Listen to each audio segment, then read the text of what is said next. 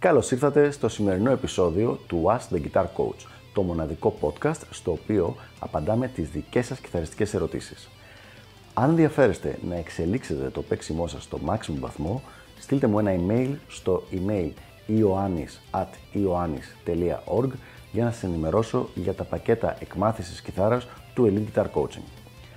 Πάμε λοιπόν να δούμε τη σημερινή μας ερώτηση.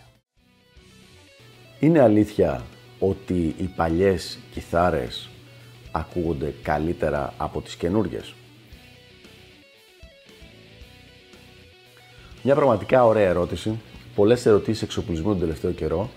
Επουδενή δεν θεωρώ τον εαυτό μου expert σε αυτά τα πράγματα, αλλά όπως πάντα θα προσπαθήσω με τις γνώσεις που έχω όσο καλύτερα γίνεται να δώσω μία απάντηση.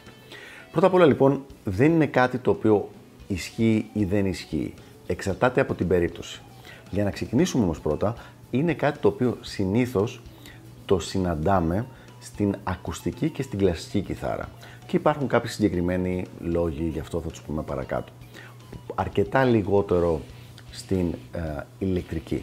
Οπότε, είναι κάτι το οποίο όντως μπορεί πιθανώς να έχει μια αρκετά μεγάλη σημασία σε κλασική κιθάρα και σε ακουστική κιθάρα, αλλά στην ηλεκτρική σαφώς λιγότερο. Ο βασικός λόγος για τον οποίο έχουμε αυτή τη διαφορά στις κλασικές και στις ακουστικές κιθάρες είναι ότι το ξύλο ε, έχει πια λιγότερη υγρασία, δηλαδή ξεραίνεται για να το πω απλά, και υπάρχουν και κάποιες δομικές αλλαγές στο βερνίκι στο οποίο, με το οποίο έχει περαστεί. Το, αυτές οι διαφορές βοηθούν στο να ανοίξει ο ήχος της κιθάρας. Να είναι δηλαδή λίγο πιο πλούσιος και μερικές φορές και πιο δυνατός. Τώρα είναι πολύ δύσκολο να κάνουμε μια περιγραφή με λέξεις ποια, πώς ακριβώς είναι αυτή η διαφορά. Ισχύει λοιπόν αυτό το πράγμα παντού. Μπορείς να πάρεις μια κιθάρα, μια οποιαδήποτε παλιά κιθάρα και θα ακούγεται καλύτερη από μια αντίστοιχης αξίας καινούρια. Η απάντηση είναι ξεκάθαρα όχι. Μια απλή ε, σχετικά οικονομική εργοστασιακή κιθάρα δεν πρόκειται να αλλάξει ο ήχος της απλά με τα χρόνια που περνάνε. Και πάμε τώρα στο θέμα της ηλεκτρικής. Και πάλι εδώ ισχύει το ίδιο πράγμα ακριβώς με διαφορά ότι ο τελικός ήχος της ηλεκτρικής κιθάρας βγαίνει σε πολύ μεγαλύτερο βαθμό από τους μαγνήτες από ότι της κλασικής κιθάρας στην οποία δεν υπάρχουν μαγνήτες και είναι μόνο το ξύλο. Άρα λοιπόν, αν 100% του ήχου βγαίνει από το ξύλο στην κλασική κιθάρα, ένα πιθανώς, λίγο τυχαία θα το πω, ένα 20 ίσως 30% του ήχου θα βγαίνει από το ξύλο στην ηλεκτρική κιθάρα. Το οποίο σημαίνει ότι καθότι τα υπόλοιπα πράγματα πάνω στην κιθάρα δεν αλλάζουν, είναι δηλαδή μέταλλο, το ξύλο μπορεί να αλλάξει, μπορεί να ξεραθεί όπως είπαμε περισσότερο, να έχει λιγότερη υγρασία, οπότε να έχει καλύτερες ακουστικές ιδιότητες. Συνεχίζω να μιλάω για την ηλεκτρική κιθάρα. Οι, οι καλύτερες αυτές ακουστικές ιδιότητες δεν θα περάσουν σε μεγάλο βαθμό έξω στον ήχο. Θα περάσουν, αλλά σαφώς λιγότερο.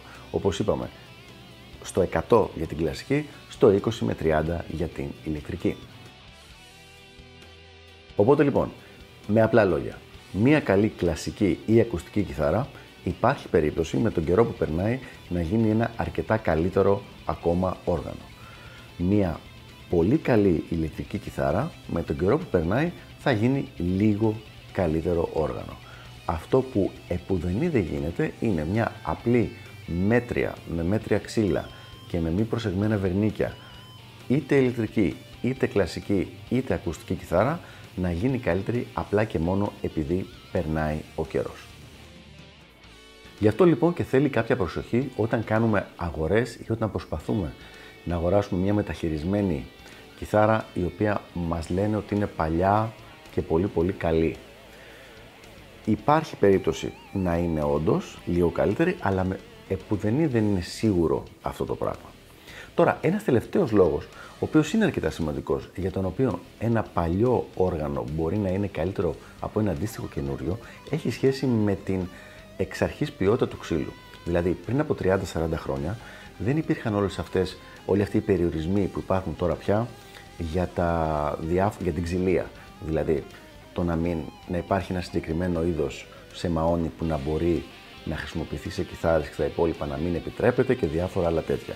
Οπότε υπάρχει περίπτωση, αν η κιθάρα είχε δημιουργηθεί, είχε φτιαχτεί πριν από κάποια χρόνια, να έχουν χρησιμοποιηθεί απλά καλύτερα ξύλα, γιατί τότε ήταν πολύ πιο οικονομικά και πολύ πιο εύκολο να βρεθούν.